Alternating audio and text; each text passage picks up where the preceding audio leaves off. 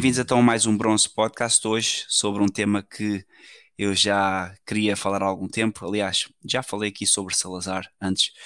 Convidei o Dr. Um, Marcos de Pinhos de Escobar, Pinho de Escobar e uma pessoa que eu já conhecia, uh, já conhecia desde das nossas missas tradicionais. Ele é católico tradicional. E em conversas, depois já depois do último episódio que fizemos, em conversa fizemos um, alguns apontamentos e ele disse-me, Diogo, tenho que amavelmente te oferecer esta a tese e ele ofereceu uma tese, muito obrigado Dr. Marcos pela sua oferta e hoje o que eu venho aqui expor é o sumo desta tese, porque esta tese é muito particular. Se vocês forem ver, a tese compara Morras, o pensador, a Oliveira Salazar. Portanto, os perfis, a influência do pensador uh, francês Morras no, em Oliveira Salazar que é muito marcada. Portanto, nós vemos que o pensamento de Salazar vai buscar muito ao pensamento deste senhor francês. No entanto, há muitas divergências, especialmente porque uh, Salazar um, é quase como eu poderia dizer um santo monge que uh, governou um país. E nós vamos notar isso na forma até como nesta tese, se puderem mais tarde ler esta tese, outra vez vou por aqui, vocês podem mais tarde procurar a tese, eu acho que não vão encontrar nunca a tese em PDF, têm que pedir ao Marcos.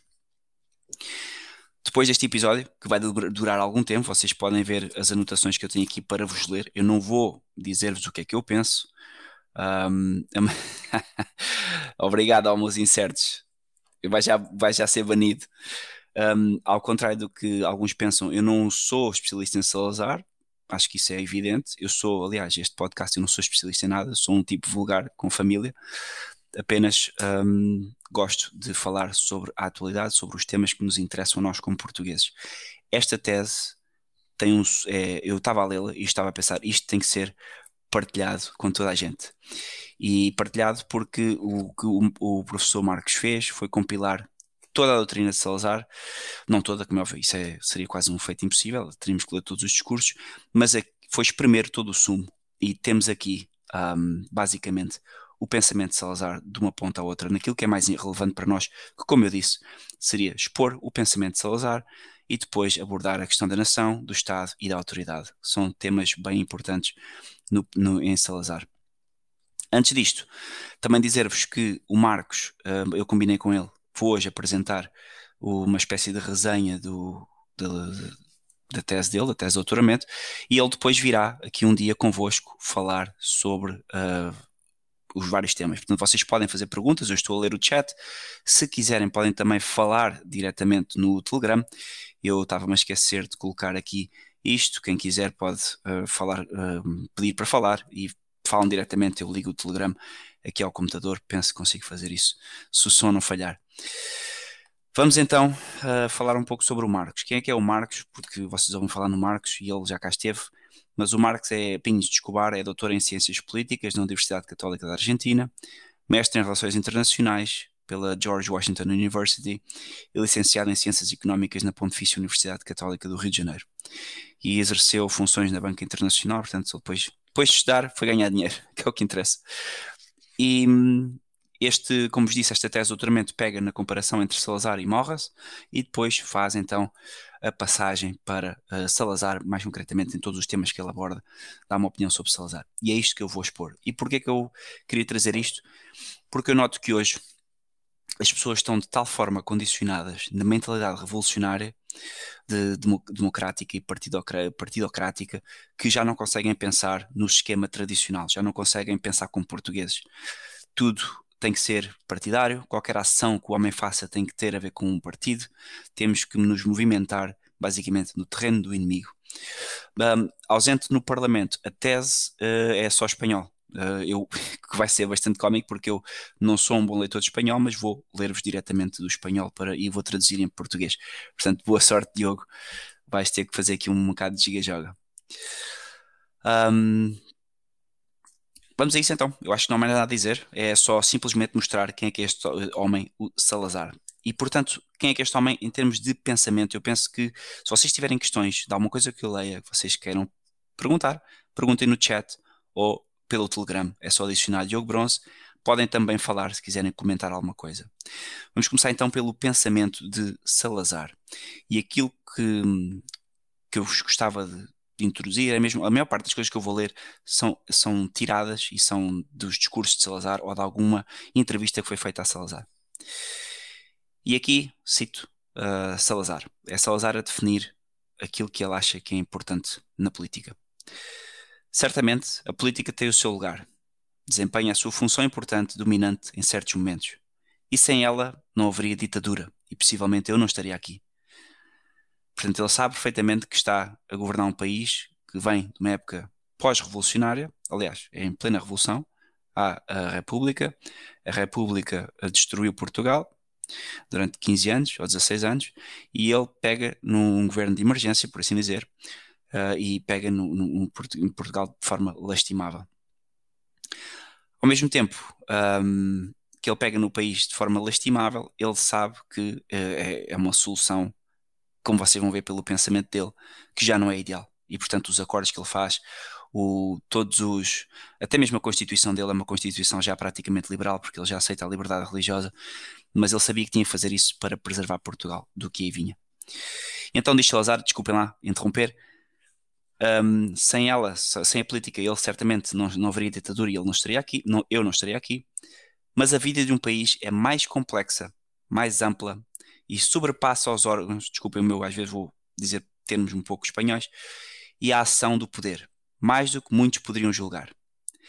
A história de uma nação não é apenas a história dos seus conquistadores, dos seus grandes reis, ela é, sobretudo, resultante do trabalho que o meio impõe aos homens e as qualidades e os defeitos dos homens que vivem nesse meio. Portanto, isto é fundamental percebermos que esta é a chave com que começamos aqui a falar sobre Salazar. Ele explica que uma, o, a política e uma nação não são mais do que, de facto, as pessoas, o concreto. Salazar não é uma pessoa que vá à política. Ele não estaria certamente preocupado, como estão muitos, até católicos hoje em dia, para fazermos algo, temos que ir para a política. Não, ele sabia perfeitamente que a nação é algo que está nas pessoas, que está no concreto, está no, está no, no real, no trabalho. Portanto, até foi um apontamento que o Marcos me fez há pouco tempo, uma das correções que ele fez na, na sua própria tese, que ele diz que fez, é precisamente que ele hoje já não utilizaria a palavra ideologia, que ele chega aqui a dizer a ideologia de Salazar, porque ele o Marcos percebeu, e, e, acho que isso é bem, agora depois de ele dizer, é bem visível, que ideologias é tudo o que vem depois da Revolução.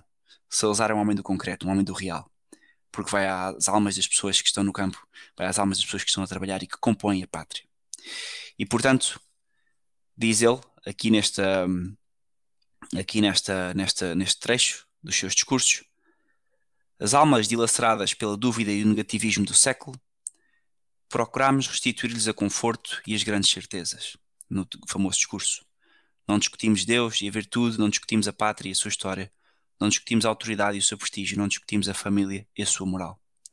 Não discutimos a glória do trabalho e o seu dever. Portanto, tudo coisas que são concretas. Salazar não aponta para utopias, não aponta para ideologias. E diz-nos aqui o Marcos que, ao estar uma personalidade como Salazar, o que salta à vista, em primeiro lugar, é a sua dimensão religiosa.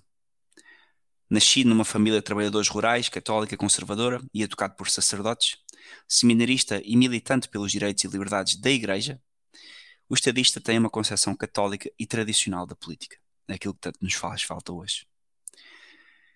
O catolicismo é para nós, isto já são as palavras de Salazar, cito, dos seus inéditos e dispersos, o catolicismo é para nós uma verdade histórica, uma verdade filosófica que 20 séculos de gênios, de pensadores, estudam e defendem. E para aqueles a quem Deus não concedeu a suprema graça da fé, ainda assim é uma condição de ordem e base de organização duradoura das sociedades políticas. Salvaguarda a civilização que a fez e sem ela não se poderia manter.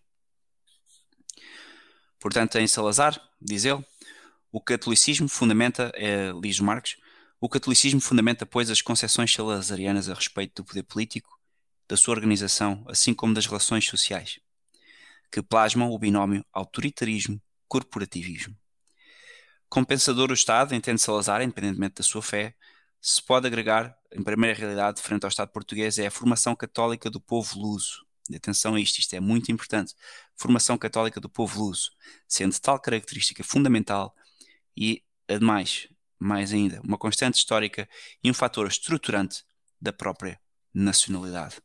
Portanto, vocês estão a ver que o cimento que Salazar traz e a grande a mudança em relação à República, que era ateísta e revolucionária, como é o nosso governo hoje em dia, é que ele sabe que o cimento do povo é o catolicismo, do povo luso. Hoje, passado 100 anos, será que ainda é? Se calhar já perdemos esse cimento, se calhar já temos, já temos uma sociedade desfeita ao ponto em que já não conseguimos recuperar isto. Deixo isso para vós, para pensarem sobre isso, se ainda é possível recuperar ou não esse cimento e esse catolicismo. Salazar parece representar o ideal de governante católico e é o Papa Pio XII que, em 1942, com autoridade, transmite este, este sentimento. Diz-nos o Papa numa rádio-mensagem no dia 31 de outubro de 1942. É uma hora numa hora trágica de, de tênebras e aflição, quando uh, o Estado de Portugal, perdendo o seu guia e as suas tradições gloriosas e levado fora do seu curso pelas correntes anticristãs e antinacionais, que é onde estamos hoje praticamente outra vez, pareceu estar errando, ou seja, andando a calhas no naufrágio certo, inconsciente dos perigos presentes e futuros, cuja gravidade nada poderia nada, na, cuja gravidade nada poderia prever de humanamente bom. Naquela hora o céu que perdisse, eh, que, que, que pre, pre, predigiu, este, eh, previu os perigos, interviu, interveio nas tênebras e brilhou luz. E do caos reinou a ordem e a tempestade acalmou, e o fiel Portugal pôde renovar as suas tradições gloriosas como nação cruzada e missionária. E missionária. Isto é importantíssimo. Portanto, o próprio Papa Pio XII, um, completamente, seja, quem não sabe, Santa Sé tinha cortado relações com Salazar, com, desculpem, com, com a República, depois do regicídio e depois da implantação da República, e o Papa Pio XII reconhece que de facto Salazar foi uma luz para este povo porque voltou a pensar como um católico. O Papa até o bem diz todo o seu coração e deseja um, que ardentemente que ele possa completar a sua obra de restauração na, na, nacional, espiritual e material. Portanto, a Igreja Católica não é meramente espírito, ok? Alguns podem estar a ouvir isto, não são católicos, pensam que nós somos só um, conversa fiada de espírito. Não, no concreto. E diz aqui António José de Brito, para a compreensão do pensamento contra-revolucionário, diz-nos uh, diz o seguinte: Salazar pensa sobre o Estado numa chave tomista. Isto é muito importante para os católicos. Tomista São Tomás de Aquino. Identificando o interesse comum como um critério fundamental da sociedade política. E esta, a sua vez, não pode ser, por sua vez, não pode ser concebida como um fim último. Ou seja, a sociedade política não pode ser concebida como um fim último. Deve estar ordenada a um fim mais além do mundo dos homens a um fim transcendente ordenado a Deus. A partir deste princípio, e primeiro motor transcendentalista, como chama o professor Jed Brito, tudo do mais se desenrola em consequência. E isto é aquilo que eu tenho tentado fazer com este podcast, um pouco sem sucesso, porque eu não sou um Salazar, nem sou um São Tomás, nem, e sou uma pessoa uh, sem tempo e sem, sem capacidades intelectuais para o fazer, mas preciso da vossa ajuda, que é como é que nós convencemos os portugueses a saírem do esquema revolucionário, do esquema partidocrático e a focarem-se no essencial, que é, primeiro, temos que cimentar um princípio e um motor transcendentalista. Primeiro, temos que colocar a nossa alma em ordem, o nosso lar em ordem, e só depois de estar em ordem é que podemos começar a projetar uma sociedade e uma solução para este país. Como se verá mais à frente, em profundidade, o carácter polissémico do conceito é refletido nas múltiplas, nas múltiplas perspectivas que Salazar utiliza para pensar sobre o Estado. De entre todas, talvez a mais emblemática no seu pensamento político, ouçam bem, isto é importantíssimo, seja a caracterização do Estado como, e isto é citado diretamente de Salazar, um ministro de Deus para o bem comum. Portanto, um governante que nos diz que o Estado é um ministro de Deus para o bem comum. Onde é que vocês já ouviram isto hoje? Não há ninguém na direita, não há ninguém na esquerda, não há ninguém na democracia que possa dizer isto, porque isto simplesmente é antagónico à democracia. A democracia não põe Cristo como rei da sociedade. Salazar colocava Cristo como rei da sociedade. no que era possível. Como vos disse, já não foi uma solução perfeita. Diz-nos aqui também o, o Marcos que hum, Salazar era um pessimista antropológico e eu tive tive que lhe mandar uma mensagem Marcos, porque que, e depois podemos se calhar debater isto quando ele vier cá Marcos, porquê é que Salazar era um pessimista antropológico? E eu, eu, a minha opinião é que não era, no sentido em que, depois de ler a tese, claro, Salazar é simplesmente católico. E qualquer católico sabe, conhece a doutrina do pecado original. E sabe que, na prática, o homem é impelido ceder às, às suas paixões para o mal. Ponto. Final. Parágrafo. E é sabido que uma sociedade, se é governada por homens de Deus, nunca vai ser perfeita, mas ainda assim aproxima-se mais do fim e do bem comum ordenado de Deus. Mas nunca vai conseguir ser perfeita. Agora, com pessoas ateístas e que invertem precisamente os princípios de Deus, temos o que temos hoje. E portanto, aqui o Marx diz: Salazar era um pessimista antropológico, referindo-se a esta noção que ele tem de. Oh, Selma, o bigode é, é de centro. Aliás, não se pode dizer isso porque o bigode de centro é aquele só no meio, debaixo do nariz. E, e pronto, não se pode ter esse bigode. Salazar era um pessimista antropológico, ele se refere-se à doutrina do pecado original, no qual ele conduz uma abordagem realista a respeito do governo dos homens. E diz-nos Salazar: Não se governam anjos no espaço, mas homens sobre a terra, que são o que são, e aqueles que alguns gostariam que fossem, e não aqueles que, algum, que alguns gostariam que fossem. Portanto, ele sabe que os homens pecam. Ponto. Final parágrafo. E o estadista entende então que as instituições humanas, longe de construir uma cadeias ou obstáculos à realização dos fins dos homens, são barreiras necessárias contra os desvarios da sua liberdade. E isto é uma mensagem para os libertários. Porque, de facto, as instituições humanas são barreiras quanto aos desvarios da liberdade, uma liberdade mal compreendida, suporte as fragilidades da natureza humana e guia seguro para temperar as dúvidas da consciência do homem no auxílio do cumprimento da lei de Deus. Novamente, Salazar. Isto são citações de Salazar. Onde é que vocês têm políticos a falar assim hoje em dia? Zero. Nem, nem em Portugal, nem em lado nenhum. Este foi o último. Diz então, Marcos, que Salazar foi o teorizador e construtor de um Estado forte. Salazar sustém que tal força do governo deve estar obrigatoriamente limitada pela moral cristã de, e, e, o direito das pessoas, claro, local. O conceito de um Estado forte, limitado pela moral e pelo direito, encontra-se na base do pensamento de Salazar e inspira a construção do Estado Novo. E portanto, aqui alguns vão começar aqui vai haver choro e ranger de dentes. Para Salazar, a nação é um valor supremo na ordem temporal. E a nação, e não o Estado, vamos distinguir nação de Estado. Hoje em dia faz-se isto, toma-se como o todo. Vamos distinguir nação de Estado quando falamos em Salazar. E, aliás, quando falamos simplesmente em, em pessoas racionais. A nação encontra, pois, na base do seu edifício político. Ou seja, é a nação que é a base do edifício político, não o Estado por si. Porque, o que é que, então, o que é que entende Salazar por nação? E encontrar uma definição sintética universal que precise com exclusividade do conceito é uma tarefa difícil e de impossível realização. Mas, no entanto, Marx conseguiu fazer esta síntese. Na sua visão de salazariana, a nação é uma personalidade moral forjada ao longo dos séculos pelo trabalho e pela solidariedade de sucessivas gerações, entrelaçadas em afinidade de sangue e de espírito. Podem fazer copy-paste e podem levar para o, para o trabalho e para mostrar aos vossos amigos. É isto mesmo. Personalidade moral, forjada ao longo dos séculos pelo trabalho e solidariedade de sucessivas gerações, entrelaçadas em afinidades de sangue e de espírito. Resumo perfeito. A nação transcende em suma as realizações materiais e morais de todas as gerações passadas, já que está reservada, no, já que já que está reservada no plano providencial, e isto é importante e restrito a Portugal, uma missão específica ao, no conjunto da humanidade.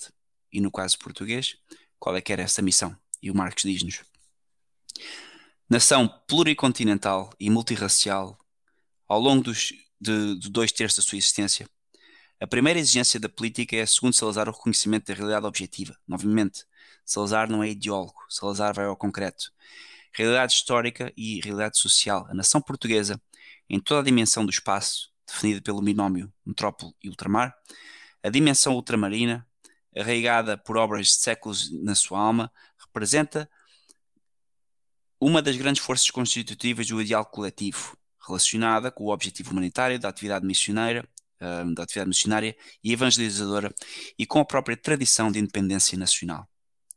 E este é o fator essencial de definição do conceito de nação portuguesa.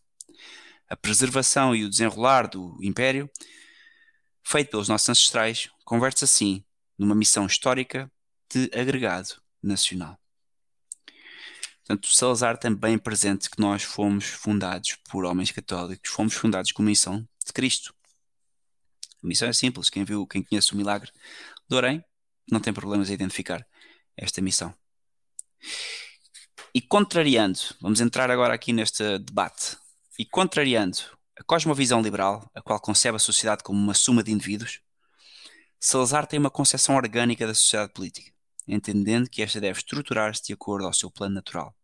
Isto quer dizer, respeitando os grupos naturais espontâneos necessários para a vida dos homens, que estes vão formando ao longo do tempo de acordo com as suas necessidades concretas. O liberalismo, aquilo que temos hoje, é causa da desordem generalizada na vida portuguesa ao criar o cidadão, o indivíduo, desatado dos laços que o conectam à família, à profissão, ao meio cultural e a tantas outras esferas que naturalmente o enquadram o liberalismo ignora a realidade humana e constrói, na verdade, uma abstração. Então, em chave comunitarista, eu diria coletivista, podemos dizer assim, Salazar concebe a nação como uma unidade criada pela concordância de interesses, que se muitas vezes parecem contraditórios, não devem ser separados nem opostos, não bem ordenados ao interesse coletivo.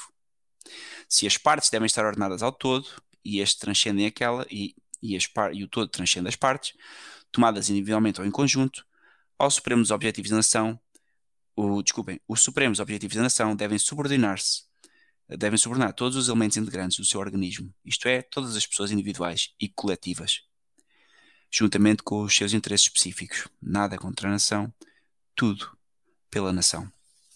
Portanto, Salazar aqui a dar porrada, desculpem o termo, forte e feio nos liberais, que hoje em dia uh, acham que isto, malta de direita até, que só falam do individualismo, individualismo. Quem está a ver isto, eu para a semana vou fazer, oferecer-me um livro de um, de um senhor do, de um partido que está aí na moda e eu li o livro. Aquilo é uma aquilo é imoral até, o livro. E, e, basicamente é só isto: individualismo, individualismo, individualismo, partidarismo. É surreal. Diz-nos então aqui que Marcos, e atenção, diz-nos isto, indo buscar um, exemplos aos discursos de Salazar, discurso seguinte, do seu, assim, de aí o seu, ou seja, depois desta definição coletivista de nação, do seu antipartidarismo, está a referir-se ao antipartidarismo de Salazar, e antiparlamentarismo, os quais são um, completamente rejeitados em termos teóricos, conceptuais, e, e, até pela evidência empírica, como mostra a experiência do Estado Liberal, a monarquia constitucional, 1834, 1834 e 1910, e sobretudo a República, ou seja, a, coisa, a monarquia constitucional já era um aborto. E depois tivemos então a política do Estado Liberal, de, de, da República, péssima, cujo sistema de partidos e regime parlamentário, o que fizeram foi paralisar o Estado e criar uma instabilidade governativa e uma falsificação da representação nacional. E, ao fim e ao cabo, uma, um princípio de guerra civil. Como dizia António Sardinha, qualquer partidocracia é fomentar a guerra civil. E é verdade, porque fomentamos a guerra civil nas ideias, começamos pelo intelecto, que é isso que fazem as pessoas que querem destruir este país, e fomentamos depois isso na prática, na praxis, quando andamos todos a fazer propaganda, todos não, alguns, a fazer propaganda por partido X ou Y, a esgrimar argumentos como se qualquer partido do hemiciclo hoje em dia fosse resolver o problema de Portugal. Não vão. São, estamos vendidos, estamos, estamos estamos abusados, estamos vilipendiados, não temos cimento que já que, que une esta nação. Então a nação afirma tem instintivamente a unidade. O partido tem instintivamente a divisão. O sistema de partidos conduz, pois, à quebra da unidade substancial da nação, unidade real e viva em solidariedade dos interesses e da identidade da missão portuguesa de evangelização do mundo e dos portugueses, claro. Salazar, agora diretamente dos discursos, discurso quarto.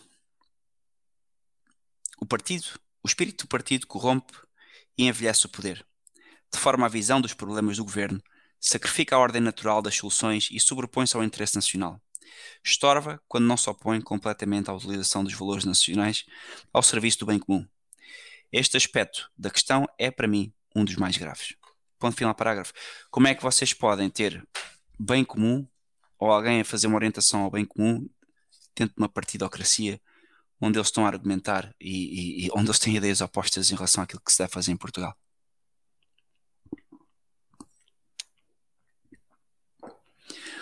Hugo, Hugo Oliveira, um, bom, isso é fácil fa falar, mas, mas, porque Salazar fez o possível. Se você for a ver a constituição dele, já não era, já não era, já não era perfeita. Estava, o que é que íamos fazer com, com, com os Estados Unidos a, a, a, vir por aí fora para roubar as colónias? Para, o que é que íamos fazer com o liberalismo? Não se pode ter uma nação santa se as pessoas não querem ser santas. Ponto final. É, é isso. Mas fez uma boa observação. Obrigado. Euro identitário. Mesmo sangue, Portugalidade. Não sei. Você acha que não está a ouvir? Estamos a ouvir o mesmo podcast. O que é que entende então Salazar como tradição? E qual a importância que lhe atribui? A tradição, afirma Salazar, é a lei imperiosa da sucessão histórica.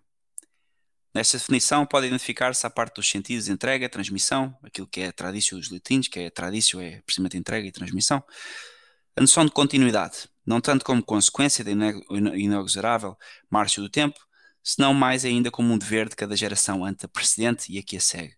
Nós temos um dever para com os nossos mortos. O governante consegue, Salazar concebe a tradição como uma estrutura de sustentação e toda a sociedade sem tradição é uma construção no ar que termina por destruir-se. A tradição é a linha mestra da continuidade. O que é, vive quase apenas porque foi. E a tradição, diz Salazar, é a alma dos nossos pais que vive em nós. Isto são palavras de Salazar. Esta última, especificamente, de Salazar, do ID. Ao fim e ao cabo, uh, note-se, portanto, que Salazar não concebe a tradição como uma preservação estática e a crítica do corpo de aquisições do passado,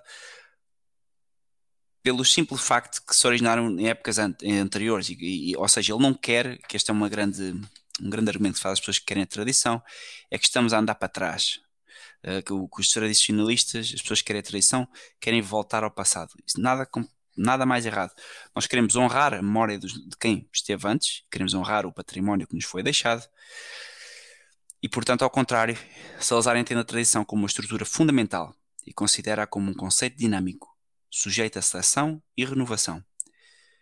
Seleção porque nem todo aquele que resiste à prova do tempo é por si bom, ou seja, há coisas que são transmitidas por tradição que são más. E, portanto, o protestantismo, por exemplo, no Norte da Europa. Com este espírito, Salazar afirma que para a solução do problema político português impõe-se tomar resolutamente nas mãos as tradições aproveitáveis do passado. Renovação porque deve poder adaptar-se sem romper-se às contingências dos tempos atuais, permitindo dar novo vigor às ideias e instituições que foram cimentadas pelos antigos. Portanto, isto é nada mais nada menos do que o conceito de tradição católico aplicado à política. Malta, quem está a ouvir isto uh, e quiser participar, vocês já sabem, têm aí o link uh, Diogo Bronze no Telegram, adicionem, peçam para falar, eu ponho a vossa chamada aqui a passar diretamente um, como eu por acaso não tenho, é melhor fazerem as perguntas no chat. Como isto, o som hoje não está a grande espingarda, façam as perguntas pelo chat e vamos, e vamos falando. Diz-nos Salazar então que, relativamente a esta questão da tradição, os regimes políticos devem absorver o que existe de bom, de tradicional, de firme na alma dos povos e não aquelas coisas superficiais que já não se podem mais manter. Portanto, é aquilo que, as coisas acessórias que não são fundamentais, por assim dizer. Numa visão uh, panorâmica sobre a institucionalização do Estado Novo, então, um, temos que mencionar que este estaria incompleto sem uma referência mais ampla ao ordenamento económico e social, cujos princípios orientadores foram estabelecidos na Constituição de 1933, que esta, como já vos disse, já não é perfeita. Nesta Constituição, apresentada anteriormente, uh, se baseiam as doutrinas católicas fundamentais que podemos ver que brotam das encíclicas papais Renovaram, Leão XIII e também 40 ano de Pio XII. estamos, lembro-vos que temos, um, estamos numa fase em que os próprios igreja tinha há cerca de 50 anos perdido os seus estados pontifícios e, portanto, estávamos neste momento com a igreja a incentivar a participação republicana e democrática. Hoje sabemos que foi um erro. A Igreja uh, Católica hoje está completamente invadida e tomada por liberais também, como estão todas as instituições do Ocidente. E, portanto, é muito difícil para quem não é católico e quem não compreende esta questão da tradição católica perceber o que é que nós uh, defendemos atualmente. Mas a Igreja Católica o que defende é unidade do Estado e a unidade do, do, da Igreja. Defende que, de facto, a partidocracia é um regime que nunca funcionou nem nunca há de funcionar. E a Igreja sempre foi antagónica com, com estes regimes, mas pronto, foi, era necessário tê-los e, e era necessário a Igreja, para se manter, teve que os suportar. O que é que são as concordatas que celebram em Portugal e que celebram com outros, a não ser precisamente uma concessão da Igreja a dizer: Ok, já não reinamos aqui, já não temos influência, vamos fazer uma concordata para não sermos completamente dizimados e eliminados. Portanto, é isso. Malta, vocês estão aqui em grandes conversas, eu não consigo ler tudo. Se tiverem questões, uh, coloquem-nas, senão não, é muito tramado ler, ler essa conversa toda. Mas divirtam-se.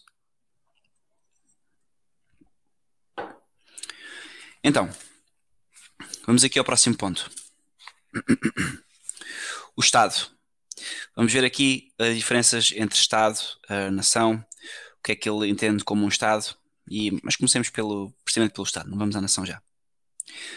Não obstante a sua formação tradicionalista, o português, Salazar, não se não embarca na crítica ao Estado por si, Vale dizer como aparato que surge com a idade moderna em substituição aos, em substituição aos antigos modelos de convivência política. Portanto, é, o Estado é uma, é uma, uma nova, é um, uma coisa nova. Salazar aborda o Estado como um dado e faz uma crítica também, claro, ao Estado liberal, o moderno, como também o chama, que basicamente para ele é o mesmo. E ao criticar o Estado construção liberal ou democrática, um, a sua debilidade também critica igualmente a reação contrária e extremada conduz ao Estado totalitário. Isto é muito importante, que eu estou a ver que está aqui um euro-identitário. Salazar critica o Estado liberal, democrático, que leva à debilidade, mas critica também a reação contrária e extremada conduz ao Estado totalitário. É preciso perceber que nunca houve totalitarismo em Portugal, não houve sequer fascismo. O fascismo há muitos pensadores que nem sequer o identificam como totalitarismo, mas claramente nacional-socialismo e hum, era, era, era um movimento totalitário e, e anticatólico, anti-espírito, anti anti-nação. O seu, o seu planteio, a sua forma de, a sua ideia, pois, não está em torno do porquê do Estado, senão no como este deve ser. E aqui é uma coincidência que ele tem com o doutrinário francês, o, o Maurras, o Estado é, é, apresentado como uma realidade sem questionamentos acerca de, de, da sua qualidade como forma de convivência política. Enquanto que Maurras faz uma reflexão filosófica sobre a ordem, a autoridade, a liberdade, a nação, entre outros conceitos, sobre a questão estatal, aqui é diferente com, com, com, com Salazar. Se é certo que para ambos os pensadores o Estado moderno liberal é aquele que emerge da substituição revolucionária do antigo regime, entendido como a ordem monárquica tradicional, enquanto o francês aponta toda a sua artilharia contra o Estado democrático, parlamentar e republicano, revolucionário, o português, por sua parte, concentra a sua crítica na debilidade que produz a democracia e o parlamentarismo no seio do Estado. Portanto, isto é uma, uma, uma boa noção para vocês que estão aqui a perceber que Salazar evita os dois extremos. Evita o extremo liberal da democracia e critica uh, fascismo é totalitário. Não, cala e tudo, o fascismo não é totalitário. Uh, o, isso aí você vai ter que ir eh, ver um pouco sobre isso. O fascismo acaba por ser contrário à, à fé católica, acaba por ser, não é possível um católico apoiar o fascismo, mas não deixa de ser um movimento que não era totalitário, pelo menos não se apresentou como tal inicialmente. Tanto que a Igreja celebra, celebra uma concordata com o Estado fascista, talvez também por, por sobrevivência. Mas o, em Portugal, vamos focar-nos aqui, não houve fascismo. Portanto, é, quando vocês ouvem fascismo em Portugal, isso nunca existiu cá.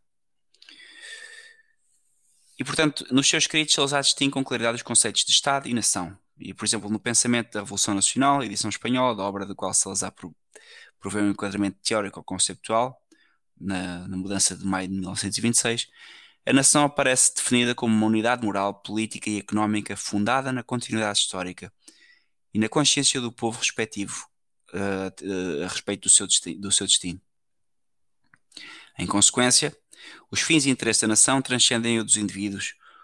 O grupo que os entregam sendo superiores que o institui depois uma alma coletiva, a nação, é na sua essência um elemento permanente. Ou seja, enquanto o Estado pode mudar, a nação é um elemento permanente. Ao contrário, como eu estava a dizer, o Estado, ao refletir a nação mesmo em todo o seu esplendor orgânico, não é mais do que a sua expressão legal ou jurídica, a qual confere de, de, no resultado um carácter transitório.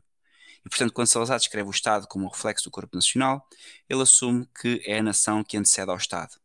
realidade primeira e suprema, a nação, e, um, e não o Estado, que se encontra na base da construção política de Salazar. Isto é muito, muito importante. Salazar tem uma noção que vocês já depois vão ver na questão quando eu chegar à parte da autoridade, em que de facto o Estado tem que ser forte, mas o Estado tem que estar sintonizado, o Estado tem que transmitir o que é a nação do país e não ao contrário. Hoje em dia, por exemplo, nossos Estados uh, democráticos e, e, que temos hoje são tão fracos que eles têm necessariamente todos os dias que nos espezinhar, têm que nos roubar, têm que fazer a sua pressão para que nós obedeçamos e não obedecemos um, basicamente por causa do, do, do, sentido de nação que temos, mas obedecemos sim, porque estamos completamente esmagados entre impostos, ordenados baixos e hiperinflação e também regulação. Portanto, hoje o Estado o que faz é quase como queria, é ao contrário do que Salazar define. Hoje os nossos Estados são inimigos do povo, hoje o nosso Estado combate o povo, combate a nação e destrói a nação eficazmente, como disse no último vídeo que fiz, ao contrário daquilo que Portugal diz, de que, desculpem, que Salazar diz que é, o Estado tem que elevar a nação e tem que cantar a música da nação. Para o português é imperativo contrapor, para Salazar é imperativo contrapor uma outra concepção de Estado forte, mas limitado pela moral e pelo direito. E aqui é obrigatório trazer a, a, concepção do Estado como ministro de Deus para o bem comum. Quando os homens, independentes, tornando-se independentes de Deus, edificam um Estado laico, ateu, como também chama Salazar, e é o que é, este deixa de estar contido nos limites da moral, de tal forma que a lei e o direito se, se tornam independentes do bem comum e da justiça, o qual conduz à confusão entre o, entre o feito e a legitimidade do poder, e entre o próprio Estado e o interesse de qualquer grupo social, que é o que temos hoje. Portanto, o que temos hoje é isto como o Estado é ateísta e se tornou independente de Deus e não está ordenado à ordem moral, já não está limitado pela moral, então criam os seus próprios direitos positivistas. Daí que temos o aborto, daí que temos a eutanásia, daí que temos todas as, as anormalidades que estão legalizadas no nosso país, precisamente por causa disto. Eu estou aqui com a cabeça de fora. Uh, o que é que eu prefiro? Se essa, o que é que estava aqui uma pergunta? monarquia e república, quer dizer, eu... bem, esta pergunta é de quem? Oh, Mira, tu não vês os vídeos que eu faço, o... nem tens que ver, eh, mas só, só para dizer que de facto vai, sai deste vídeo e vai ver os outros, pá, porque eu estou farto de falar sobre isto, há meses que falo sobre isto. Claro que só se podemos defender uma monarquia tradicional. Agora, o, a questão é: quem é que íamos pôr numa monarquia se hoje caísse o nosso governo? Não há ninguém. Uh, se vocês conhecerem alguém, digam. Porque o problema é este: a monarquia não quer dizer que tínhamos que obedecer a uma, a uma sucessão nobre que já não há. Porque a nobreza em Portugal foi pervertida pelo liberalismo e, portanto, vamos entregar a monarquia a quem? Se ela hoje começasse, era esse o problema de Salazar, não é? O Salazar tinha precisamente o mesmo problema que nós. Rei de Espanha. Está bem. Então, hum, é importante então ter em conta quando Salazar sustém que a força é um atributo essencial do Estado, cuja primeira uh, obrigação é garantir a ordem, ele confessa uma perplexidade um, frente ao que domina o mistério da ordem pública. Como é que se mantém? Diz Salazar. Porquê é que se mantém? Sem administração e justiça não há ordem, não pode haver ordem. A ordem repousa sobre fios de seda, e quando estes se rompem, não há força que mantenha a ordem. E, portanto, e continua Salazar, se a força é um atributo essencial, necessário do Estado, então Salazar está longe de a considerar suficiente. Mais além da ordem pública para a construção de um edifício político sustentável ou para, ou para concretizar um desígnio nacional, o Estado necessita. Poser, agora não sei bem como é que eu traduzir esta palavra. O Estado necessita parecer a. Bom, precisa de, ter, dar, ter, precisa de ser forte. E aqui já é Salazar mesmo a falar, cito, não existem leis, nem constituições, nem regimes políticos, nem organizações de força que de por si garantem, garantam a finalidade nacional a alcançar. Se os espíritos não o dividem, não o perseguem não, e não o defendem, cada qual no seu setor. E, portanto, este é algo mais da autoridade forte e autoritária do Estado é uma concepção salazariana, mas a sua autoridade não pode basear-se exclusivamente na força. Se o Estado necessita de sustentar na força, ele precisa de sustentar sobretudo na razão, na bondade, no interesse público, na consciência geral das virtudes do sistema. Salazar uma revolução no seu país. Portanto, vejam bem, o que é que, o que, é que temos aqui? Uh, sim, Euro-identitário Eduardo Pio é herdeiro legítimo, mas uh, eles são todos liberais. Essa, essa, essa, a linha de Bragança já é liberal. Todos eles. Quem nos dera, né? Que fossem miguelistas e que pudessem um, fazer algo pelo nosso país. Mas eles, e se não forem mesmo maçons, que eles tratam como ações como, como, sei lá, como trato com os meus amigos de casa. Portanto, como é que podemos ter uma monarquia maçónica? Não dá.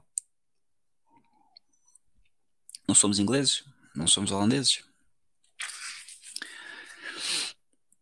O conceito de independência em Maurras está, está hum, completamente vinculado a um dos elementos com o poder para influenciar o poder do Estado, capaz de deixar o seu cumprimento e as funções e desvirtuá-lo por completo e conduzi-lo à sua própria destruição. E agora você adivinha o que é que o Morras diz que vai destruir claramente o Estado?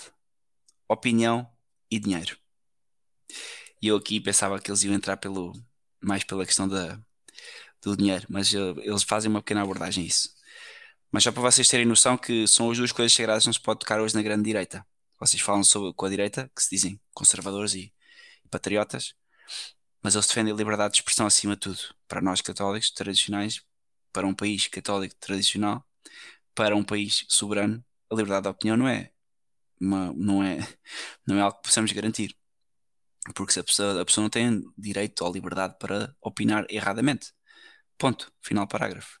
E portanto a opinião destrói. A liberdade de comunicação, a liberdade de imprensa é um cancro.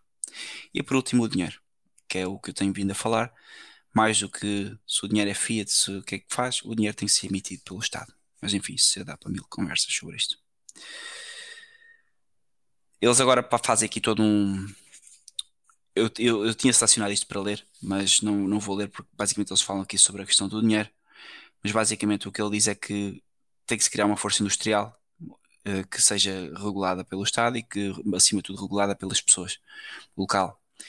E que se deixamos o, as grandes uh, corporações, ou quando digo corporações no sentido moderno, se deixamos, se não, se não há leis na forma como o dinheiro é gerido, se tornamos este Estado um Estado liberal, então o que acontece é que criamos uma força industrial que se torna uma máquina de ganhar e devorar dinheiro, um mecanismo sem moralidade, sem pátria e sem coração.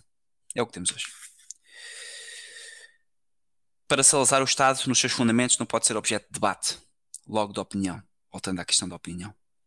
Concebendo o Estado como uma doutrina em ação, Salazar afirma que este não pode organizar-se, atuar, defender os cidadãos ou defender-se a si mesmo, isto é, defender a sua própria existência, senão ao abrigo e através de uma doutrina, se acredita que para o bem da sociedade política é absolutamente necessário o respeito de um conjunto de princípios e verdades eternas, a sua posição relativa à influência da opinião na direção do Estado define-se por uma síntese de equilíbrio. E aqui diz-nos Salazar: nem despotismo do Estado, nem demagogismo do povo, mas o equilíbrio perfeito entre uma autoridade necessária, que não depende das paixões humanas, e um direito social que não varia com os movimentos da opinião pública. isto, é, é, vocês isto é mesmo ele a falar, vocês ouvem este homem a falar um santo, autenticamente. Aliás, eu vou-vos dizer o que é que eu senti durante a leitura desta tese. Que era um homem reservado, que era um homem que, que vivia no seu, no seu tempo e que vivia uh, como um religioso, praticamente, sem dúvida. Mas o que eu mais notei ao ler a tese é que Salazar, ao escrever, e aqui está tudo tiradas de Salazar, ele põe em palavras aquilo que eu apenas consigo sentir com o coração em relação à minha, à minha pátria e ao meu, ao meu, ao meu país e à minha família. Até ele fala das coisas de uma forma que nós hoje só conseguimos imaginar e idealizar. E portanto, Salazar, neste tempo ainda era possível termos homens com este calibre intelectual. A respeito da chamada opinião pública, no tempo de Salazar, uh, este, é, eles, é, ele, Salazar e Malras eram praticamente similares. Para quem um Estado bem constituído é aquele que sabe vigiar a sua imprensa e imprimir-lhe uma direção conveniente. Importantíssimo este termo.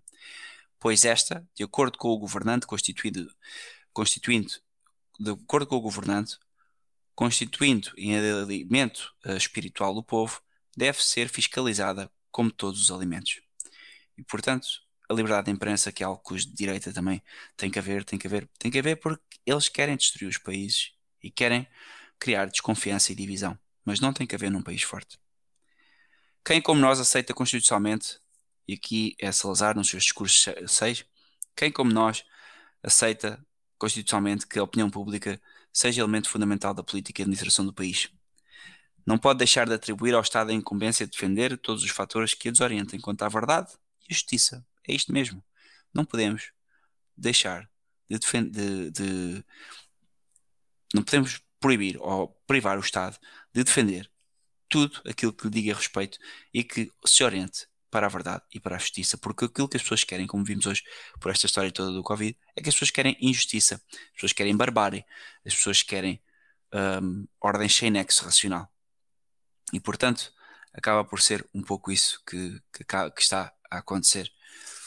Deixamos que a nossa imprensa, as nossas liberdades um, ateístas invadissem a nossa esfera privada e depois, claro, passou para a esfera pública.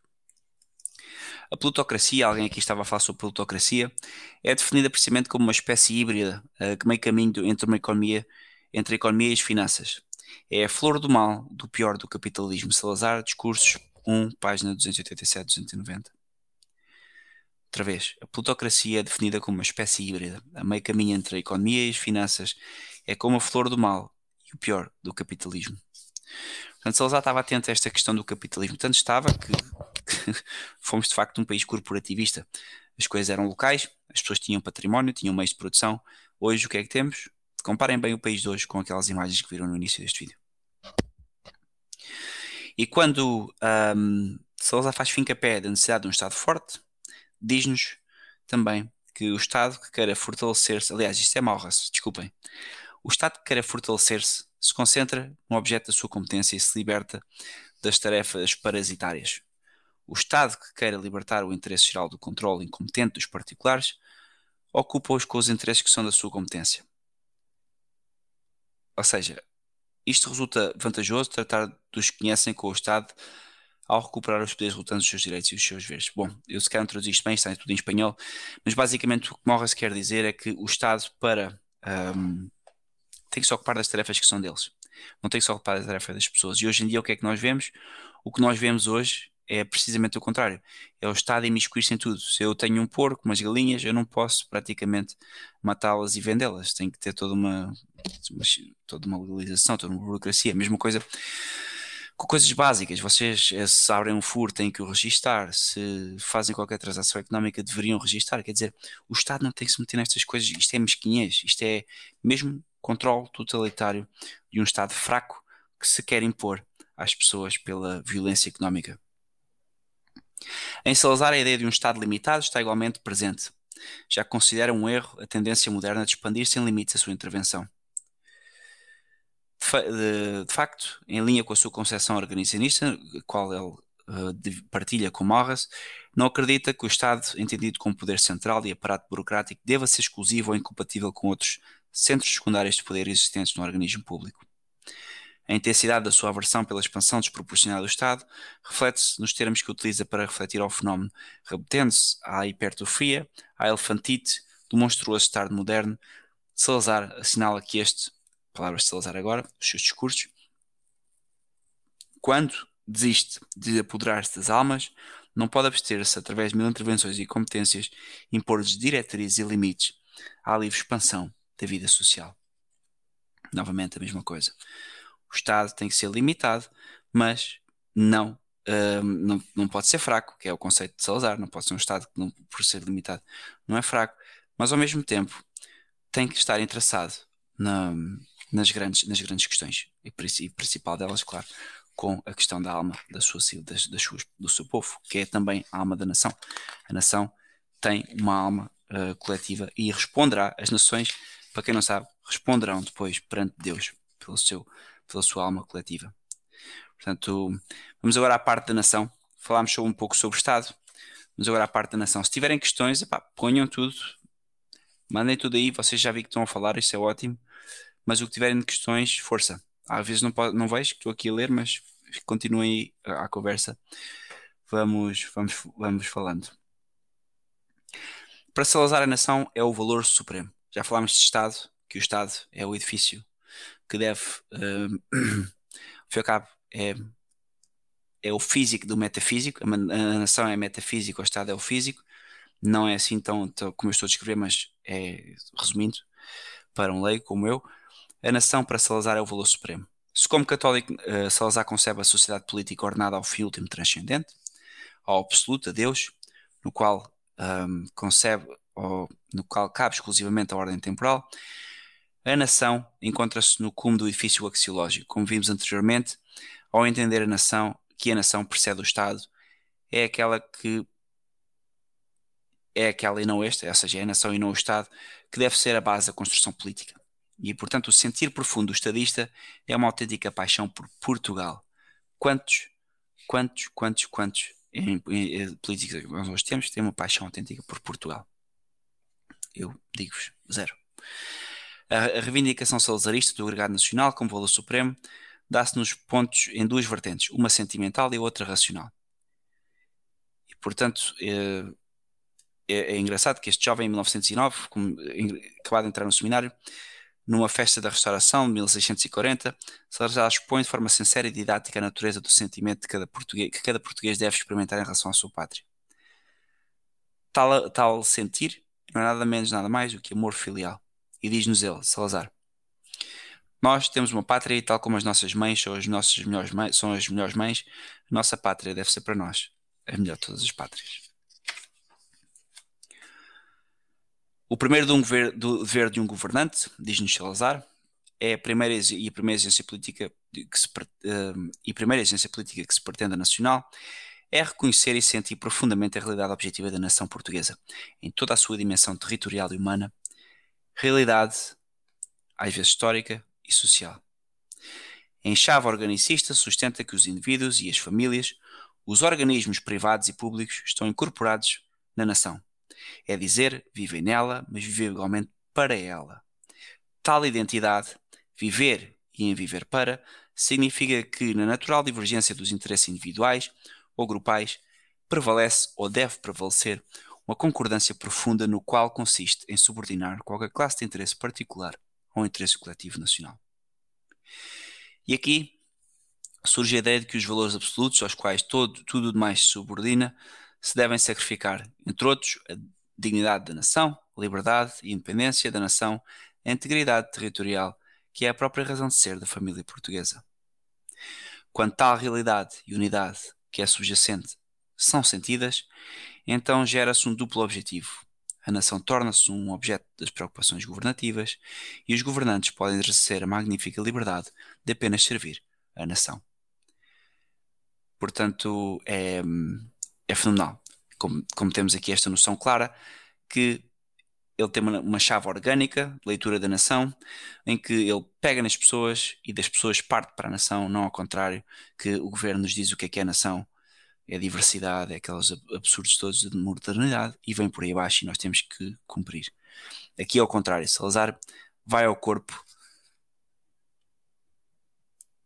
preferir ser anexado por Espanha e governado pela mesma sua monarquia tradicional católica, eu não percebo. O herói identitário. Obrigado por estares aqui a ver e aqui a fazer comentários, mas parece que vens de outra sintonia completamente estranha. Porque hum, eu não preferi nada, eu sou português. É, como assim eu preferi? Isso é, isso é um exercício de, de miúdos, 18 anos.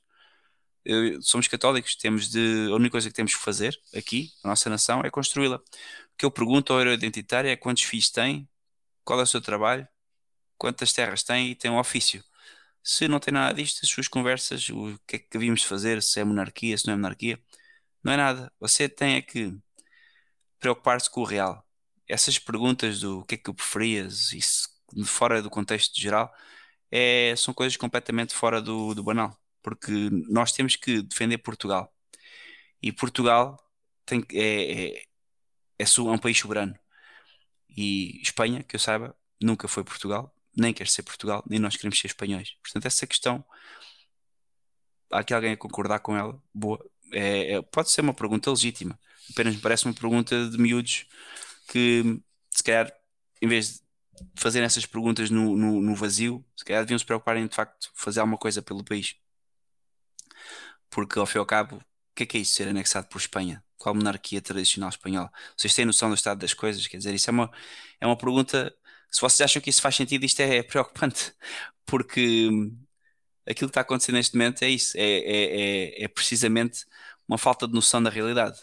Essa pergunta é uma pergunta, sei lá, é como estamos agora aqui a mudar completamente de assuntos. E portanto, olha, obrigado por, por fazer a pergunta, mas sinceramente.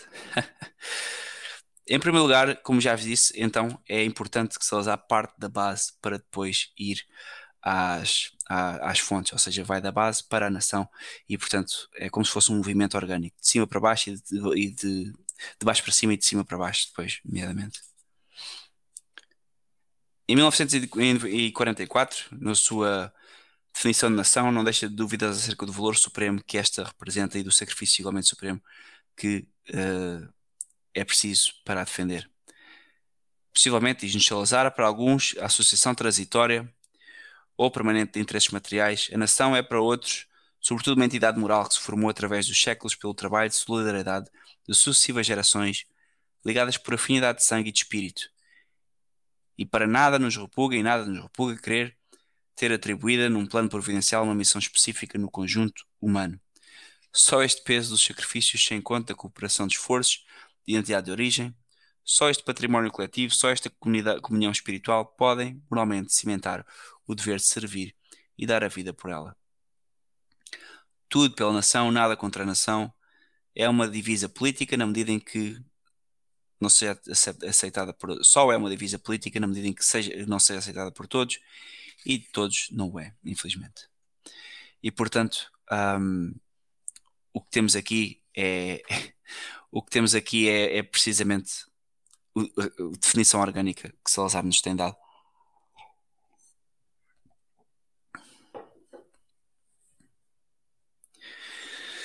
Salazar insiste, ainda estamos na questão da nação, na necessidade de domínio uma política do espírito. Isto quer dizer, na primazia e defesa dos valores espirituais sobre as considerações meramente materiais.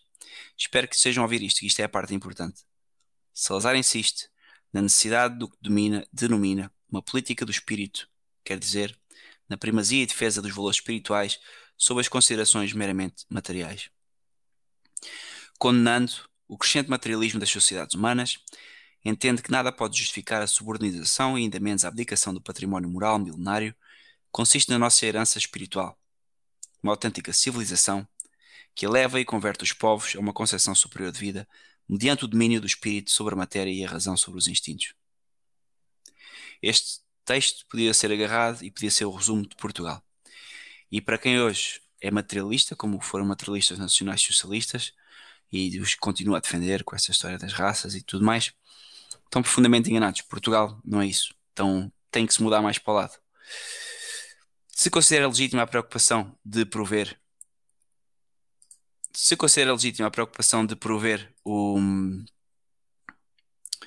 mais e melhores bens para elevar a, a, o nível de conforto material de todos os membros da sociedade e assim querer, Ademais, ou seja, isto que isto é um dever, também tem então como imperativo, frente a uma civilização que regressa cientificamente à selva, que é o caso de hoje, que se preserva toda a costa, a simplicidade de vida, a pureza dos costumes e os sentimentos de equilíbrio nas relações sociais. Esse ar familiar modesto, digno da vida portuguesa, através das conquistas ou reconquistas das nossas tradições, a paz social. Ao plantar-se, assim dizer, a factabilidade de uma revolução espiritual, uma empresa levada a cabo por homens que creem antes de tudo numa primazia espiritual, Marcia Eliade, em 1942, aponta o Estado Novo Salazariano talvez como o único, o único capaz de ter dado resposta a estas interrogações espirituais. Porque de facto foi esta a grande diferença. A grande diferença do, de Salazar foi que tornou material uma realidade espiritual. E o filósofo romano sustenta ainda que Salazar, ao conceber a família como núcleo irredutível da nação e ao reintroduzir a ordem corporativa, restaura uma comunidade orgânica e esta baseada, que está no agregado familiar, funda-se precisamente nos fatores que acredita, unifica e valoriza, nomeadamente o amor. Este é o grande sumo de Eliade Mircea sobre Salazar e a Revolução em Portugal. Revolução é um termo mal aplicado ao, termo, ao Salazar, mas compreende-se o que ele quer dizer. Portanto, é isto. Salazar torna, volta a pegar no, na, na República, dá-lhe um, uma noção de fortaleza, volta a reanimar o espírito nacional português, a nação portuguesa, e não o sustenta numa ideologia. Salazar não tem que fazer uma ideologia. Salazar apenas o que faz é vai ao povo e do povo pega na, nas tradições, nos costumes, na autonomia, nas autonomias locais de, dos seus povos, de cada região de Portugal, cada região de Portugal com os seus, com os seus costumes variados, e não se imiscui na vida deles, e fala-os brutar e une-os em torno de um conceito de nação. Isto é que é conceito de nação. Quando antigamente em monarquia, quando uma monarquia tradicional, o rei não impedia as pessoas de mudar de conselho. O rei não impedia as pessoas de fazer coisas como o nosso governo faz, de entrar num restaurante com um certificado. Quem fazia isso eram certamente as instituições locais, nunca o rei. Portanto, aqui são é preciso é preciso aqui separarmos estas duas coisas, ok? Separarmos a noção de que temos que o Estado, para ser forte, tem que se meter na vida das pessoas. Salazar mostrou que não. É aquilo que Salazar define como uma concepção orgânica.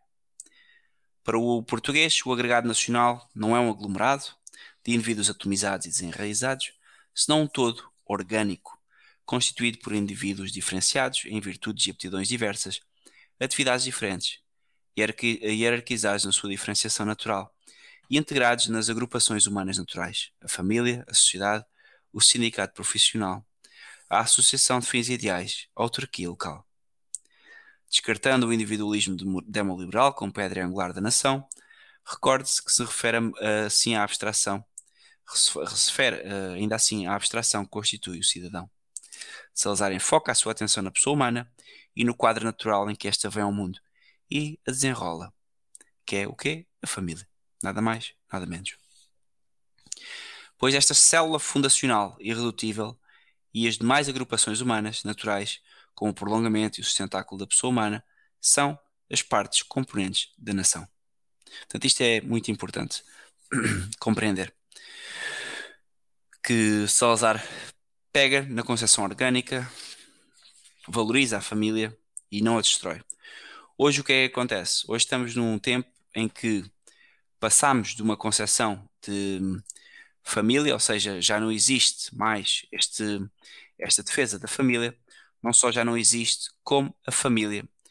Pior ainda, ainda tem que, ao fim e ao cabo, a família é aquilo que ainda, o que o governo faz é ainda tem que suportar ou destruir uh, no que puder a família para um, poder, ao fim e ao cabo, um, dar asa a este totalitarismo um, globalista que vem invadindo. Portanto, hoje em dia, deixámos de valorizar a família, deixámos de valorizar a tribo, deixámos de valorizar um, a vila e a cidade e passámos a valorizar quase o globo, aquilo que é o, o grande, o grande governo, quase como um Big Brother governamental.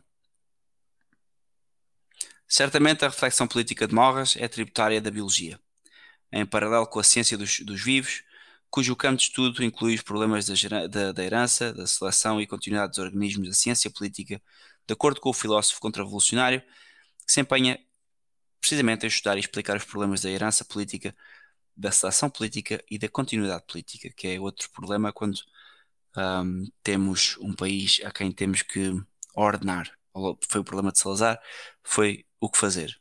E não havia muito a fazer. O liberalismo estava aí, portanto não havia muito a fazer. Diz-nos Morras que o homem ser vivo, a sociedade igualmente ser vivo, aliás, mais viva, é o ser que se aperfeiçoa, mais a divisão do trabalho acarreta a desigualdade das funções, a qual acarreta uma diferenciação de órgãos e a sua desigualdade. Em resumidas as contas, isto é uma outra visão organicista, Malras concebe a nação como um ser real, único, anterior às vontades dos seus elementos, constituintes compostos pelos órgãos e regido pelas leis naturais de vida. Isto quer dizer que, basicamente, está em linha com Salazar. E com certeza, neste, neste ponto, Salazar concebe o agregado nacional como um ser vivo também, e refere-se ao ser nacional, aos elementos constitutivos do organismo nacional, à sua vida larga, ao Portugal que não deve morrer, à sua unidade, unidade orgânica, entre outros. Portanto, é fenomenal como Salazar e Malras nisto estão plenamente de, de acordo, alinhados, e só temos de dar graças a Deus porque Deus trabalhou bem em Malras. Boa noite, senhor. O que tem a dizer sobre o facto de Salazar ser mais nacionalista do que católico, visto que presidiu a um Estado laico e muitas vezes foi contra o que a Igreja pretendia?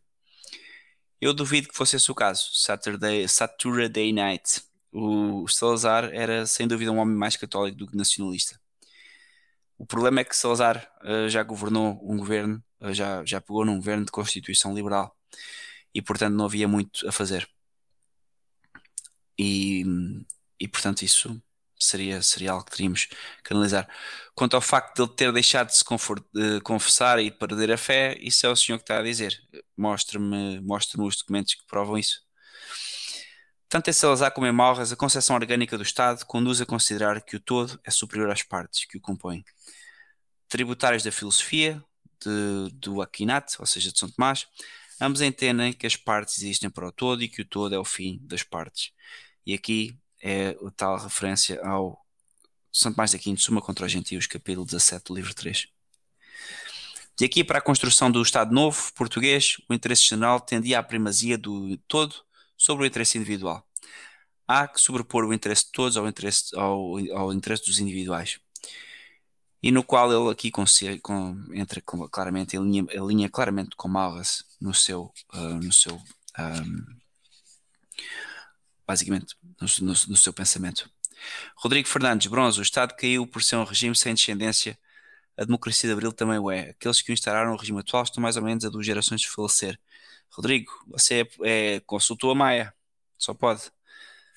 Você já resolveu o problema, Rodrigo. Não sei. Uh, falamos aqui a duas gerações, então. A nação como um todo tem a primazia sobre todos os grupos. Isto relativamente àquela questão sobre o coletivismo e a coletivismo e individualismo que eu falei há pouco tempo num vídeo. Basicamente tínhamos um, esta ideia hoje em dia, e hoje em dia é uma noção muito democrática, que o individualismo é, é bom, é de direita, e que o coletivismo é de esquerda e é mau. E desde que eu comecei a ler este tese de doutoramento e o pensamento de Salazar, fica claro que um, Salazar era maioritariamente coletivista, como tem que ser qualquer nação fácil. A nação como um todo tem a primazia sobre todos os grupos ou as partes que as compõem, e a defesa do todo, e portanto tem que ser defendida, é mais importante do que o todo. Conceptualizando a nação como, uma, como mais amplo, mais completo e mais forte, sigo comunitário, como um corpo de famílias, Malras vê também como único quadro, vê também, vê, vê, vê a nação, aliás, como um quadro no interior do qual o homem se encontra efetivamente protegido e em condições de realizar-se, romper este círculo, dissolver o agregado nacional. Isto é, claro, equivale a desnudar o indivíduo, a tirar-lhe a sua proteção e a privá-lo da possibilidade de colaboração com os demais. Malras acredita que todo aquele homem, uh, que todo o que o homem é, pode ser e está condicionado pela existência da mesma nação. E aqui estou completamente, um, estou completamente de, de acordo. Malras é, sem dúvida, um, bem, bem eficaz naquilo que ele, que ele aqui vos disse. Continua Salazar. A nação não pode ser um resultado de um ato de vontade. O intento de defini-la como uma associação de interesses é um equívoco, já que ao, associar-se supõe o exercício da vontade. E nós, no português, não estamos associados pela vontade. Nós nascemos neste país e estamos como que obrigados a este país. E não é pela nossa vontade que somos, neste caso, portugueses. A nacionalidade, o ser de uma nação é um atributo independente do querer, do deliberar, inclusive é do aceitar por parte do indivíduo. Pertencer a uma pátria ou uma nação é, de facto, uma realidade. E sem uma associação qualquer, dura através, de, através de um ato contínuo da vontade individual, a pátria, por sua vez, continua mediante uma atividade geral superior, em valor com, uh, com a vontade das pessoas. E portanto é isto que é Salazar, é a realidade da, da, da, das coisas, é uma pátria fundada no real. Não é estas pátrias modernas que qualquer um decide mudar de nacionalidade. É a pátria dos que cá nascem e dos que têm uma dívida para quem cá já existiu. Realidade. Não sendo fruto de ajustes políticos, a nação, como sustenta Salazar, é sobretudo uma entidade moral, volto a dizer, que foi forjada ao longo dos séculos pelos trabalhos e solidariedade de sucessivas gerações, entrelaçadas por afinidades de sangue e de espírito. Não é uma criação artificial, nem uma associação de interesses. É uma obra construída. E aqui, Salazar, nos seus discursos, número 3, na dureza das batalhas, isto é muito importante. Na dureza das batalhas, na febre esgotadora dos descobrimentos e conquistas, com a força do braço e do, e, de, e do gênio, com trabalho imenso e ingrato, esforços sobre-humanos na terra e no mar, ausências dilatadas, dor e, e, e, muitas dores, miséria e fome, alma de heróis se juntaram, fizeram e refizeram a história de Portugal. Não puderam nem levantaram esta história com egoísmos, comunidades, comodidades, medo da morte e da vida, mas lutando, rezando e sofrendo. Isto é muito bonito, de facto. Porque de facto nós vemos a nossa nação aos mortos, àqueles que construíram este país. E não o construíram com discursos bonitos, não o construíram com democracias, não o construíram pedindo dinheiro aos bancos centrais, construíram com sangue, construíram com dor, com sofrimento. E, e nós hoje arriscamos a mandar tudo pela. Aliás, acho que mesmo que a maior parte dos portugueses, eu, até mesmo alguns que, infelizmente, vou lendo aqui, já desistiram de Portugal. Obra material e espiritual, a nação, para Salazar, é uma realidade que se depara com todo aquele que nasce no seu seio. E a ideia de aquela como uma realidade enfrentada a qualquer abstração ou concepção pensada é central no seu pensamento. Tal como a família, a sua célula fundacional, a nação, como organização política ou social, também é uma comunidade natural e histórica. E não existe processo que possa ser revisto, debate que possa ser aberto. É o agregado familiar, atenção a isto, é o agregado familiar, juntamente com as outras agrupações que os homens vão formando naturalmente, com base na complementariedade e na solidariedade, conforme a nação.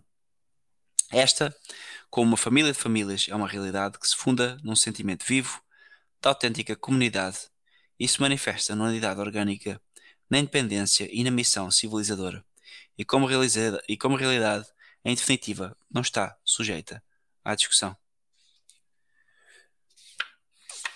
É isto. Nação. Famílias. Eu pergunto-me: quando é que hum, temos aqui, quando é que podemos de quantas pessoas é que estão aqui, se calhar neste chat, estamos aqui 56 pessoas, agora já tivemos 60 e tal. Quantas aqui é que têm família, têm filhos? Se calhar uma grande maioria. Mas quantos é, é que são aqueles que hoje, como alguém estava aqui a dizer há bocado nos comentários, que estão tão confusos, tão perdidos pelo regime democrático, que passam horas a pensar e a deambular sobre coisas inúteis e se calhar acabam por, por deixar Portugal ir neste arrasto e inventam soluções esdrúxulas para o nosso problema, quando o nosso problema e a solução para o nosso problema está precisamente aqui como Salazar diz, a falar, estou a ler Salazar há, há uma hora e qualquer coisa, e é claro, na família, volto a, a citar Salazar no, seu, no, no, no outro livro, é a família, célula fundacional da nação e guardiã da sagrada herança dos nossos maiores, transmite ao homem as preciosas relíquias que constituem as conquistas do passado. Para Salazar está claro que o homem vem ao mundo despojado no seio de uma família particular e na grande família que é a pátria, e beneficia sobremaneira com o património formado pelas gerações passadas. é precisamente na desproporção entre o valor do indivíduo e o valor deste património coletivo que se conforma a nação. Um rosário brilhante de glórias, um rosário brilhantíssimo de grandeza, que justifica não apenas o dever de servi-la, senão também de dar a vida por ela. E aqui tocamos num ponto que é o, o, a questão da herança. A questão da herança basicamente é, é importante porque, tal como as famílias deixam herança aos seus filhos, se o Estado deixar, também Portugal, a nação, deixa uh, uma herança aos seus, aos seus filhos, se os nossos governos deixarem. Porque tem tudo a ver com isto. O tempo, a história é feita numa linha temporal e nós, que somos sucessores dos outros, que tiveram uma obra feita e comprovada, temos uma nação comprovadamente portuguesa, comprovadamente com os seus valores, comprovadamente multirracial, comprovadamente católica, que está a colapsar. E em Salazar o conceito de nação e herança está completamente enraizado. Um dos principais fundamentos do seu sistema de crenças é o tema recorrente dos seus textos e está na base do, do, da sua ação como governante. Partilhando um, com o doutrinário francês Morras o, o Concepção Patrimonial da Nação, com ele também coincide quando entende a nação como obra construída e alcançada pelos antepassados como um vasto conjunto de realidades tão vivas e consagradas pelo tempo e pelo esforço das gerações. Desculpa. Reconhecendo, pois, a infinita dúvida dos portugueses de hoje para com os seus antecessores, a quem é que eles devem tudo o que foram e tudo o que são. Salazar, uma vez mais, em sintonia com Malras, tem plena consciência que ele agora é desta herança, responsabilidades e deveres e quer especialmente aumentá-la. Portanto, é isto. Um aspecto importante de tal conceito é a obrigação de defender o património herdado. Não se explica só por respeito devido àqueles que chegam, em realidade, como assinala Salazar, o dever sagrado de conservar, conservar o património não radica exclusivamente na deferência pela vontade inequívoca dos ancestrais que a formaram e transmitiram, senão por uma clara consciência Tal eh, herança deve constituir a essência de ser nacional e contém em si mesma as condições, as ferramentas materiais e morais para a sua autoconservação, para a preservação da sua personalidade, a manutenção da sua unidade, a garantia da sua independência e para o progresso e elevação da sua vida coletiva, para a realização da sua missão histórica. Portanto, é isto. Estamos ao fim e ao cabo em dívida para com os nossos antepassados e Salazar, em toda a sua governação, sabia disso. O que é que acontece hoje? o que é que nós temos hoje nos nossos governos? Os nossos uh, líderes democráticos com as dívidas, eles próprios encontram dívidas raciais que nós temos, que têm dívidas em relação aos países que nós civilizamos, e portanto não só eles encontram dívidas, nossas dívidas para com os outros, não com os nossos um, semelhantes, mas como ainda querem destruir à custa deste globalismo a nossa identidade e a nossa nação. Portanto, vocês veem a, a, mudança, claro, e querem destruir a família. Vocês vejam as coisas que eles fizeram desde 1910 que não para. Aprovação do divórcio, aprovação da contracepção, depois do aborto, depois do casamento de pessoas uh, do mesmo sexo. Tudo isto é um ataque precisamente à, à célula primeira da civilização, a célula que Salazar defende. E Salazar defende agora aqui num capítulo em que ele vai num, num, num trecho em que Salazar defende de facto a, Salazar, a, a, a nação como eterna. E é eterna porque de facto tem uma alma. Salazar, à sua vez, afirma que a nação, a nossa, é uma realidade vivente e que desejamos ser imortal. E à maneira do autor de Sans et Doctrines do Nacionalisme, desculpe meu francês, declara que a nação é una e eterna. Ser vivo, a nação trava uma luta constante pela vida, pela sua existência e continuidade, família de famílias, como a chama o português, sindicato de famílias, na expressão do provençal da nação. Continua através do mesmo processo da continuidade familiar a sucessão generacional e a transmissão do património. Eternizar a nação é defender, aumentar e transmitir as suas futuras gerações, ao legado recebido dos nossos ancestrais, não unicamente por deferência a eles, senão porque, ao cuidar de tal património, asseguramos as ferramentas do nosso progresso material e moral, preservada na essência do nosso ser coletivo, como sustenta Salazar. E aqui cito os seus discursos.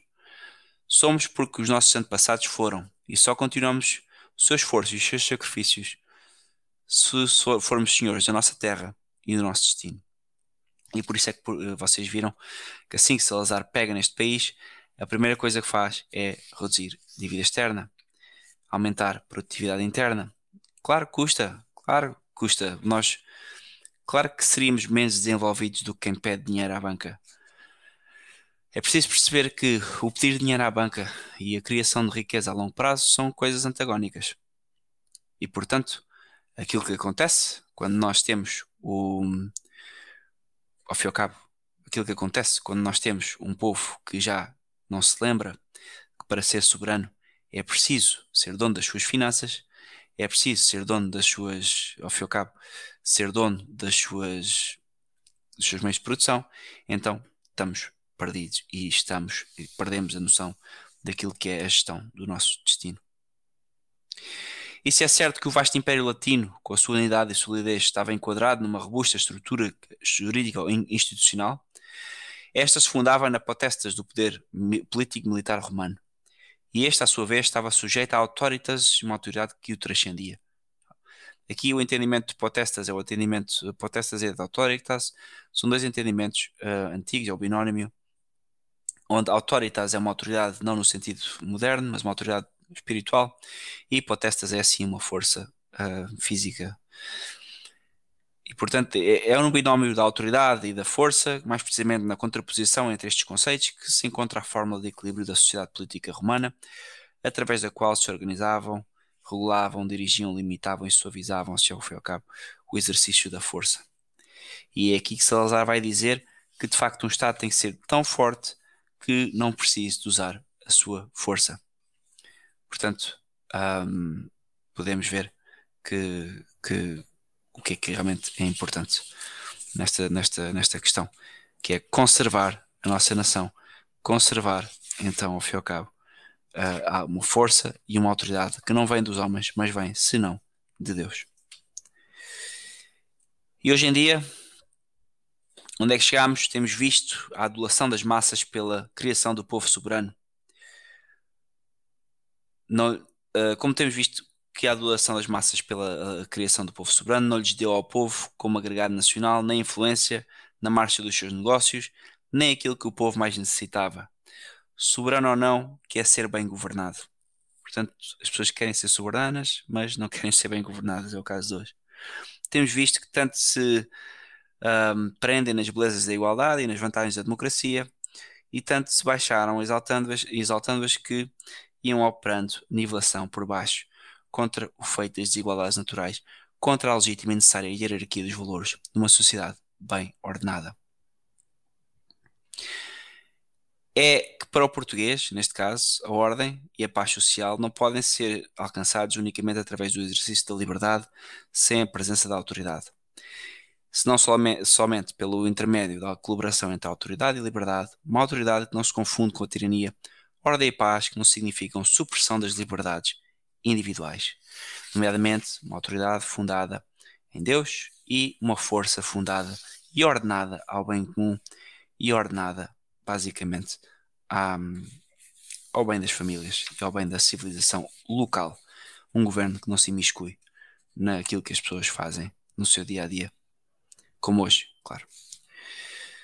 A autoridade então para o português é indiscutível. Não se discute porque é, é princípio e cimento da ordem política e também porque é uma realidade insustentável, uh, desculpem, in, uh, inquestionável. A autoridade sustenta é um feito e uma necessidade e apenas desaparece para se reconstituir, apenas se combate para se entregar a outras mãos. Salazar tem claro que em qualquer agrupação, na vida doméstica e no trabalho, na nação, o homem está obrigado a organizar a sua ordem, ao conceber a ordem como necessidade absoluta, mas não como fenómeno espontâneo entende que é importante alguém que, que mande em benefício de todos. E portanto há que procurar então aquele que possa mandar melhor. Ao contrário daquilo que acontece, uh, basicamente, aquilo que, está, que, que, acontece na nossa nação, em que todos queremos mandar, mas ao fim e ao cabo acabamos por não mandar nada e somos mal governados. E portanto, nós temos esta. Hum, temos esta falta de nobreza, podia assim dizer, de um homem como Salazar, que pode falar da autoridade sem ser confundido com um totalitário. Pode falar sobre força sem ser confundido com um totalitário, um regime totalitarista. Pode falar sobre a sua nação sem ser confundido com um nacionalista um, alemão, por exemplo, que, é, que, é logo hoje em dia, assim falamos em nacionalismo, quase que somos condenados à partida. E portanto, Salazar define por último a autoridade como um dom da providência. Para Salazar, a autoridade é um ato de dom, é um ato do alto da providência e um exercício de uma função sagrada. Mantendo que o, que o sustentáculo da autoridade política é o centro propulsor do Estado. A medida da sua eficiência e poder encontra-se no governo. E o antigo seminarista, profundamente marcado pelas encíclicas de Leão XIII, fundamenta o poder público e origem da soberania em Deus. Portanto, a mesma coisa. Deus, a existência paternal que nos caracteriza a todos, a nós católicos, que também é necessariamente uma essência forte e é necessariamente uma exercência que é uma, uma, uma, uma existência que é una, como a Igreja Católica é una. E portanto, para vocês perceberem, faltam aqui alguns pontos do, do livro que não vou ler, as conclusões especialmente, mas para vos dar uma ideia do que é que foi esta obra, para mim foi muito importante lê-la. Foi bastante interessante ver que, mais do que aprender, parece que, que também se aprende, claro, parece que é o dar forma literária a uma expressão portuguesa, dar forma literária a uma vontade do povo, dar forma literária a uma, a uma realidade que é praticamente inexistente hoje em dia. E, e, e aqui o Marcos conseguiu fazer este sumo, que claramente neste podcast, por estar a ler, a traduzir do espanhol para o português e por não poder ler tudo, porque se vocês lerem tudo vão ficar com uma ideia bem diferente do verdadeiro, do, do que é o verdadeiro sentido desta tese, uh, vou ficar com uma ideia mais completa, claro. E, e, portanto espero que o convite que eu farei ao Marcos para ele falar sobre a sua própria tese, para ele nos explicar sobre aquilo que acredita uh, ser a, as melhores definições, então eu acho que isso vai ser produtivo